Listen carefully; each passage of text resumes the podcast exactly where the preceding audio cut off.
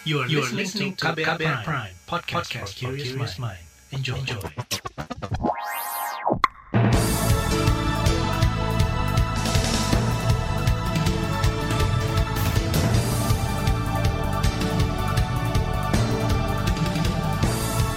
Selamat pagi saudara, senang sekali kami bisa menjumpai Anda kembali melalui program Buletin Pagi edisi Kamis 4 November 2021. Bersama saya Naomi Liandra. Sejumlah informasi pilihan telah kami siapkan di antaranya sekelumit masalah TNI, reformasi hingga isu HAM. Pemerintah beberkan alasan gonta-ganti syarat perjalanan. Komnas HAM soroti hak pendidikan pengungsi di Papua Barat. Inilah Buletin Pagi selengkapnya. Terbaru di Buletin Pagi. Pemerintah telah menyerahkan langsung surat Presiden Surpres tentang pencalonan Kepala Staf Angkatan Darat Andika Perkasa sebagai calon tunggal Panglima TNI kepada DPR. Menteri Sekretaris Negara Pratikno menjelaskan, nama Andika diusulkan Presiden Joko Widodo menggantikan Hadi Cahyanto yang telah memasuki akhir masa jabatan. Kata dia, Presiden punya hak penuh untuk menunjuk orang nomor satu TNI. Kami atas nama pemerintah eh, sangat mengharapkan kepada Ibu Ketua DPR, eh, Bapak Pimpinan DPR, dan seluruh anggota DPR untuk bisa segera memproses. Dan kami sangat mengharapkan untuk bisa memperoleh persetujuan secepatnya sehingga kami bisa segera menerbitkan keputusan Presiden dan juga Bapak Presiden bisa segera melantik Panglima TNI yang baru eh, sebelum Panglima TNI yang sekarang ini berakhir masa Pratikno mengklaim Presiden sudah mengacu pada syarat pemilihan Panglima yaitu harus dari Kepala Staf. Namun karena Kepala Staf saat ini dari Angkatan Udara, maka pilihannya ialah dari Matra Angkatan Darat dan Laut. Kemudian Presiden memilih dari Angkatan Darat yaitu Andika yang juga pernah menjadi Komandan Pasukan Pengamanan Presiden dan Pas Pampres pada 2014. Sebelumnya bursa pencalonan Panglima TNI hanya diramaikan dua nama yakni KSAD Andika Perkasa dan KSAL Yudo Margono. Kata Pratikno, Yudo berpeluang menjadi Panglima TNI usai Andika pensiun. Lulusan Akademi Militer 1987 itu diperkirakan pensiun pada Desember tahun depan. Penyerahan surpres calon pengganti Panglima TNI itu diterima Ketua DPR Puan Maharani. Puan mengatakan pengajuan itu akan diproses melalui uji kepatutan dan kelayakan atau fit and proper test di Komisi Pertahanan DPR. Presiden telah menyampaikan surat Presiden mengenai usulan calon Panglima TNI kepada DPR RI atas nama Jenderal TNI Andika Perkasa SEMAMSC. Puan menambahkan berdasarkan Undang-Undang TNI, proses awal pencalonan Panglima TNI diawali dari pengajuan nama dari Presiden ke DPR. Kata dia, DPR baru akan memprosesnya melalui uji kepatutan dan kelayakan tersebut pada hari ini. Setelahnya Dewan akan mengesahkan di rapat paripurna yang dijadwalkan Senin depan sebelum dilantik Presiden. Anggota Komisi Pertahanan DPR TB Hasanuddin menilai penunjukan Andika Perkasa menjadi calon tunggal Panglima Tentara Nasional Indonesia sudah sesuai prosedur. Politisi PDIP ini optimistis Andika bisa memperbaiki TNI meski hanya menjabat satu tahun. Yang pertama ya bahwa syarat untuk Panglima TNI itu adalah perwira aktif. Yang kedua pernah atau sedang ya menjadi kepala staf. Dan yang ketiga diputuskan oleh Presiden jadi menurut hemat kami, kami akan tetap loyal dengan keputusan presiden karena itu hak prerogatif presiden.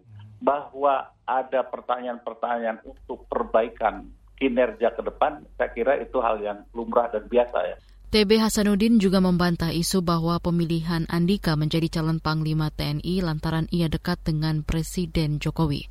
Andika merupakan menantu dari AM Hendro Priyono yang pernah menjabat sebagai Kepala Badan Intelijen Negara BIN pada era Megawati.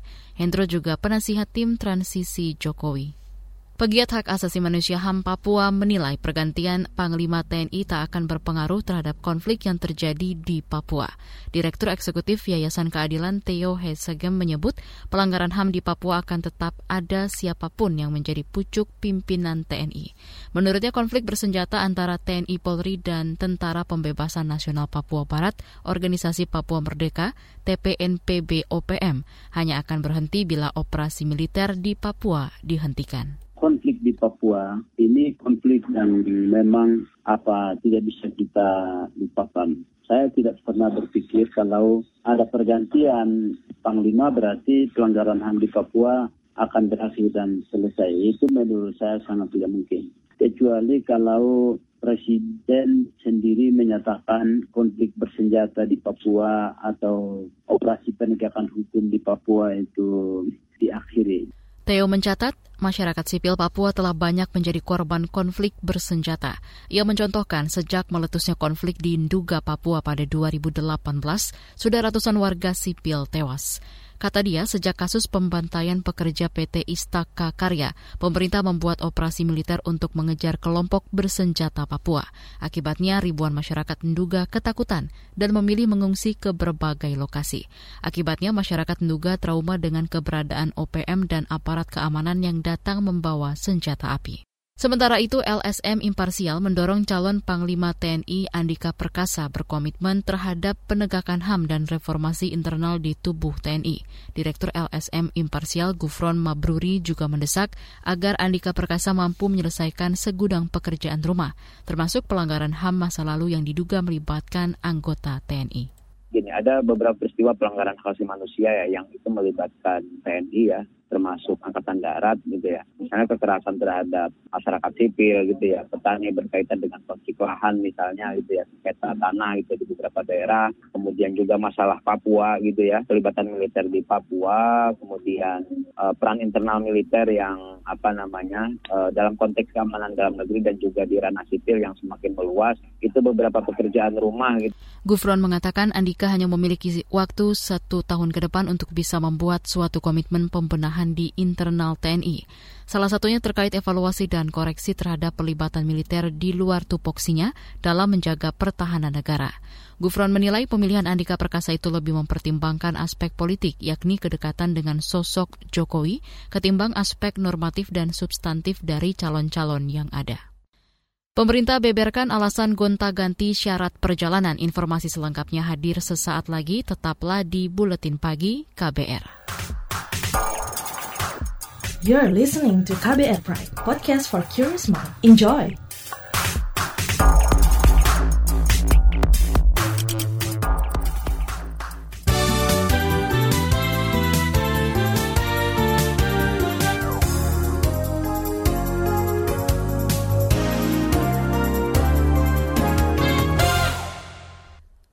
Kementerian Perhubungan mengklaim perubahan-perubahan aturan syarat tes COVID-19 untuk pelaku perjalanan tidak dimaksudkan menyulitkan masyarakat. Juru bicara Kemenhub Adita Irawati mengatakan penyesuaian aturan ini bertujuan untuk melindungi masyarakat dari penularan COVID-19. Nah, oleh karenanya memang e, masyarakat mohon bisa dipahami bahwa ini cara juga untuk kita sama-sama mengendalikan kasus gitu ya ya tentu kita tidak ingin menyulitkan. Jadi kalau ada yang bilang kok ganti-ganti bikin kita repot, bikin kita ini bahwa ya memang itu untuk kepentingan masyarakat kok gitu ya. Karena kalau nanti ada lonjakan lagi, kita ketatkan lagi yang rugi siapa? Kan masyarakat juga ya.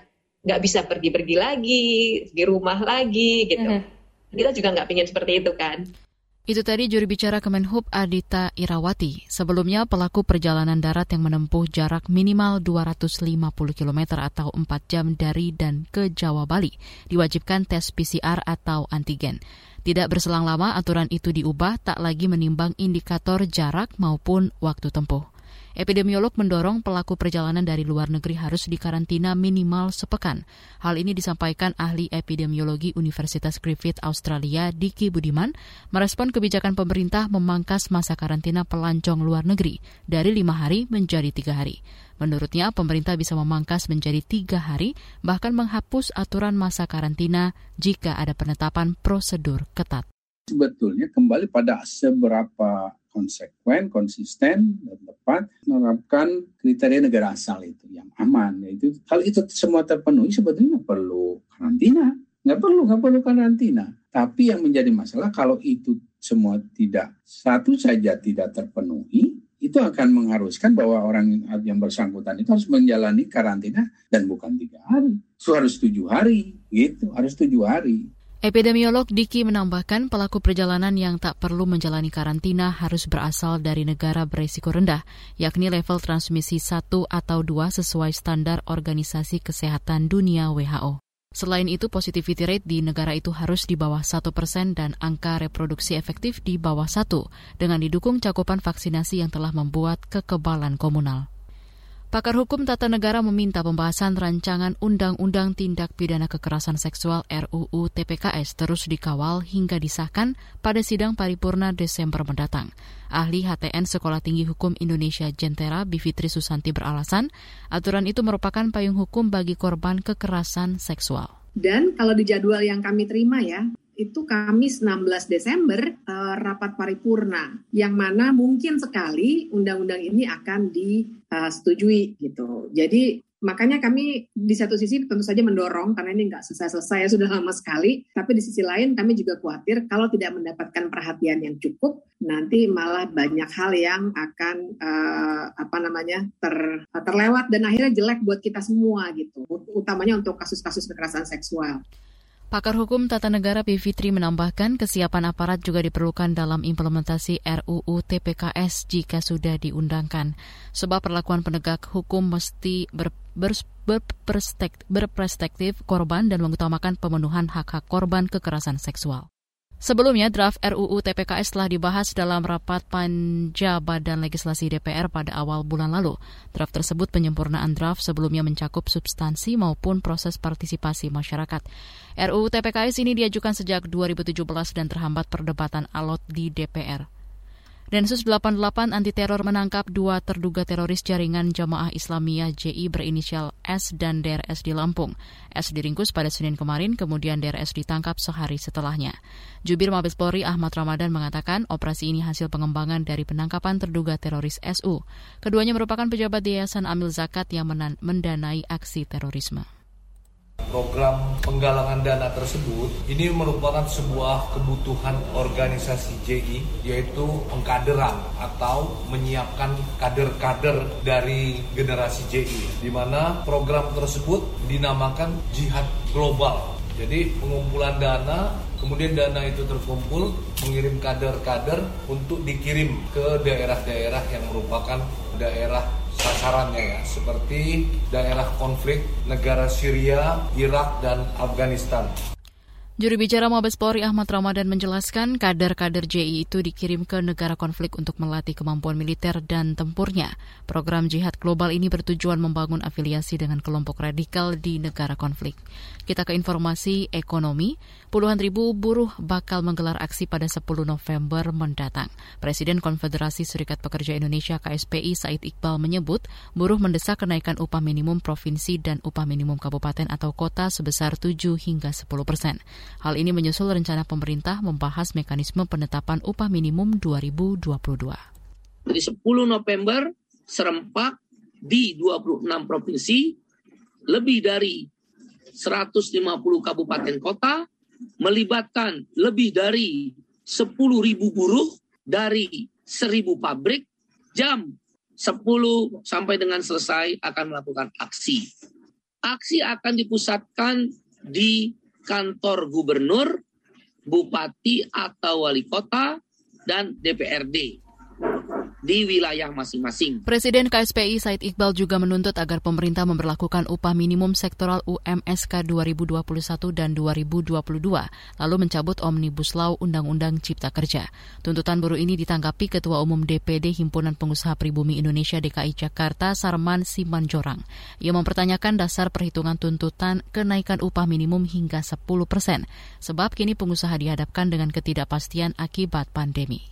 Kita ke informasi mancanegara. Pemerintah memastikan implementasi berbagai komitmen Indonesia untuk pemulihan ekonomi berbasis laut yang berkelanjutan di Indonesia. Pernyataan ini disampaikan Deputi Bidang Koordinasi Kedaulatan Maritim dan Energi, Kementerian Koordinator Bidang Maritim dan Investasi, Basilio Dias Araujo.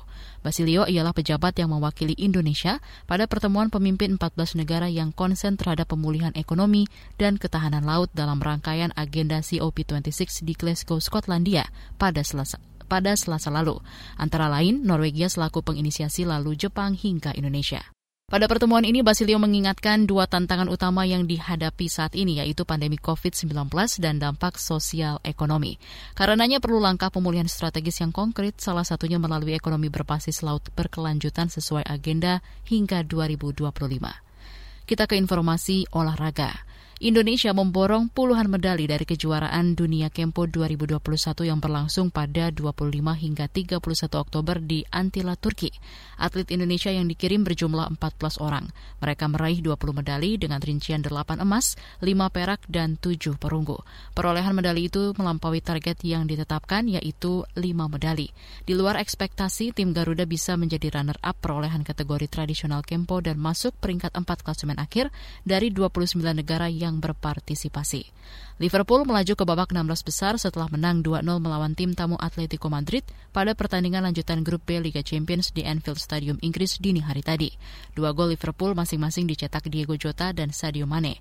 Kemenangan itu membuat The Reds meraih 12 poin dan memuncaki klasemen grup, sedangkan Atletico berada di urutan ketiga dengan raihan 4 poin. Sebab pada laga lain AC Milan dan FC Porto bermain imbang 1-1. Saat ini FC Porto ada di urutan kedua grup B. Pada pertandingan lain, Real Madrid menang 2-1 melawan Shakhtar, sedangkan Manchester City menang telak 4-1 kontra klub Brugge. Di bagian berikutnya kami hadirkan laporan khas KBR bertajuk Aturan Perjalanan di Dalam Negeri Berubah Lagi. Nantikan sesaat lagi. You're listening to KBR Pride, podcast for curious mind. Enjoy!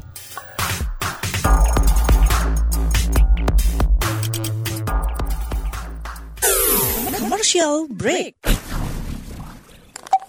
transfer ke sini udah, bayar ini juga udah. Ke gue udah. Heh, Allah, pertumbuhan ekonomi tuh lagi melambat, persis kayak tabungan gue. Betul banget. Harus matang ngelola keuangan. Pengennya tuh investasi sesuatu gitu ya. Apa gitu yang cocok dan menguntungkan? Hmm, coba dengerin uang bicara deh. Gue belakangan lagi dengerin podcast itu di KBR Prime reksadana yang tadinya 500 juta udah turun dari 250 juta sekarang 10 ribu. Sama kita ngopi mahalan mana? Ketika itu ada keputusan yang kayak begitu investor harus tahu gitu oh ada keputusan ini berarti implikasinya apa? Orang mungkin perluas literasi kamu lewat podcast Uang Bicara Uang Bicara menavigasi kamu dengan menghadirkan bahasan-bahasan seru dan populer mulai dari investasi sampai kebijakan dipersembahkan oleh KBR Prime dan bisa didengarkan di KBR Prime, Spotify, dan platform mendengarkan podcast lainnya. KBR Prime, podcast for curious mind.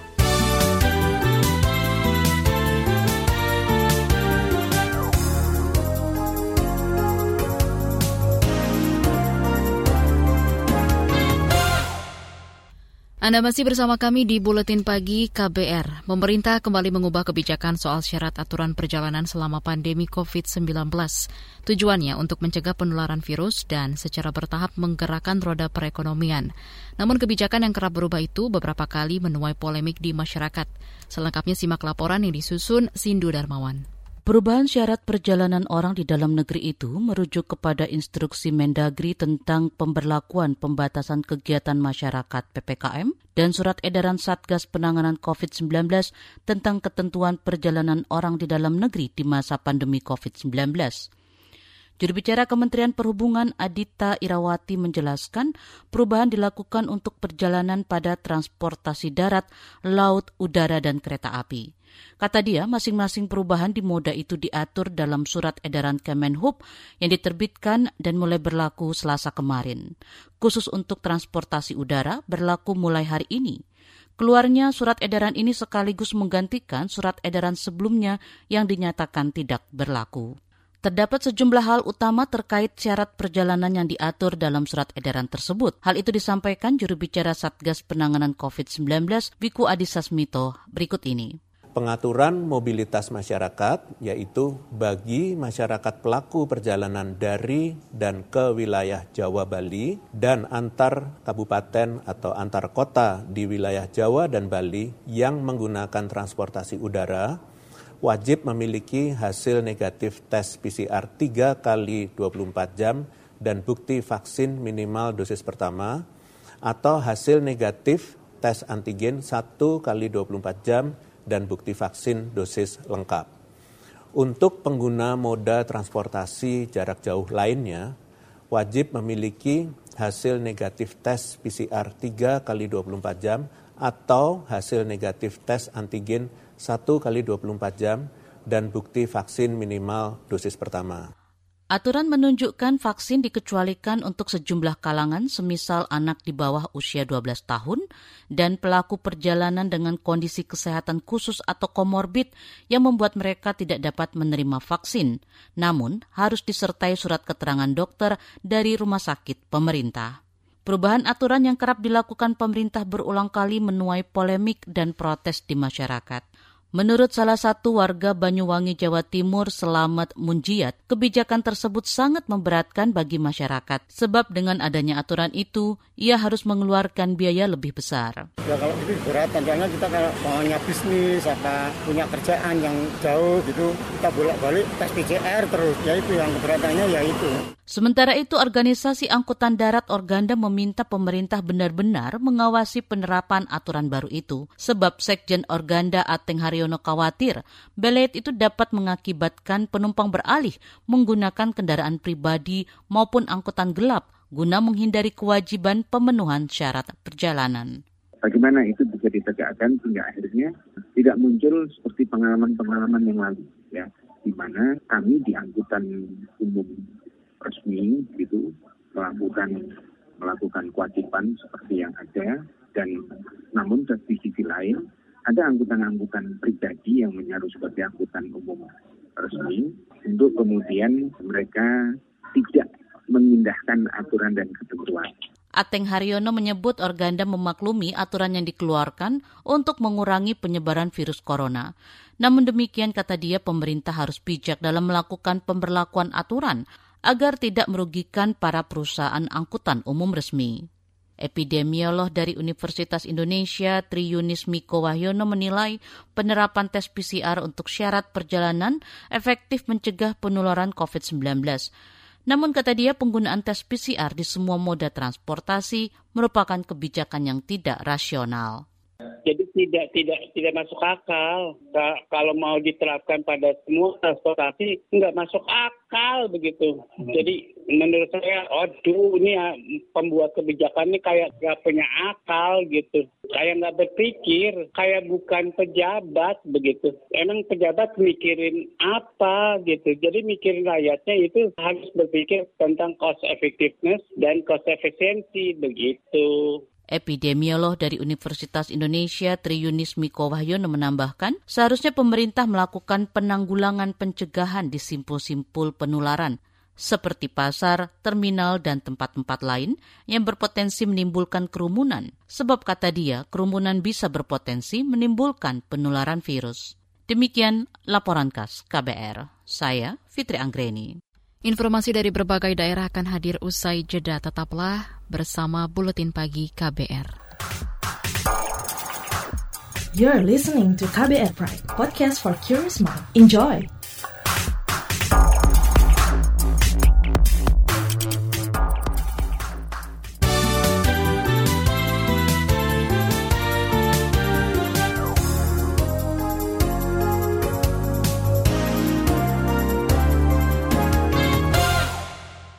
Inilah bagian akhir buletin pagi KBR. Puluhan pengungsi anak dari Kampung Kisor Distrik Aviat Selatan, Kabupaten Maibrat, Papua Barat, kini bersekolah sementara di Kabupaten Sorong.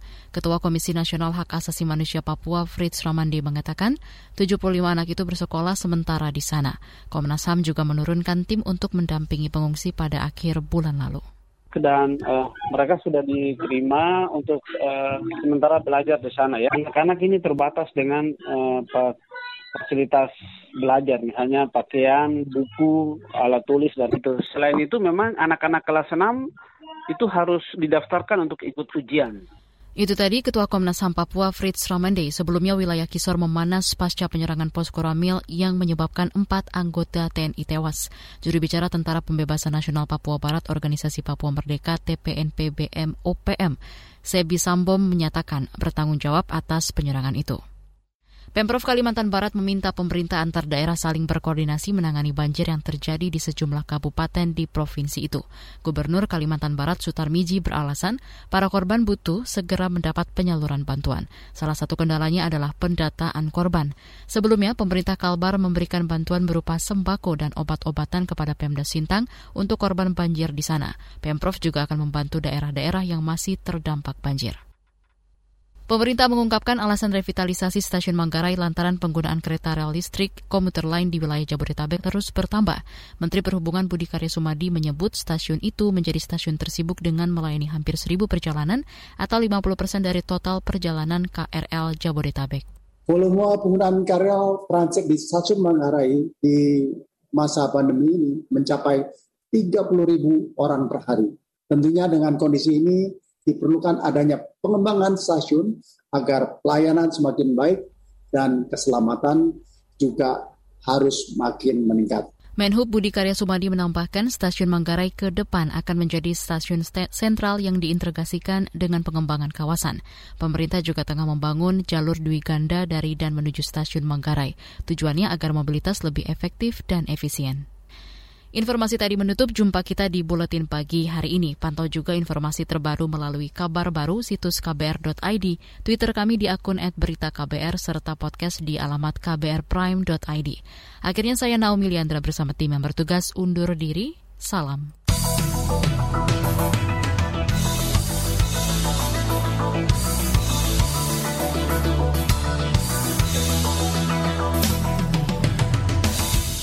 KBR Prime, cara asik mendengar berita. KBR Prime, podcast for curious mind.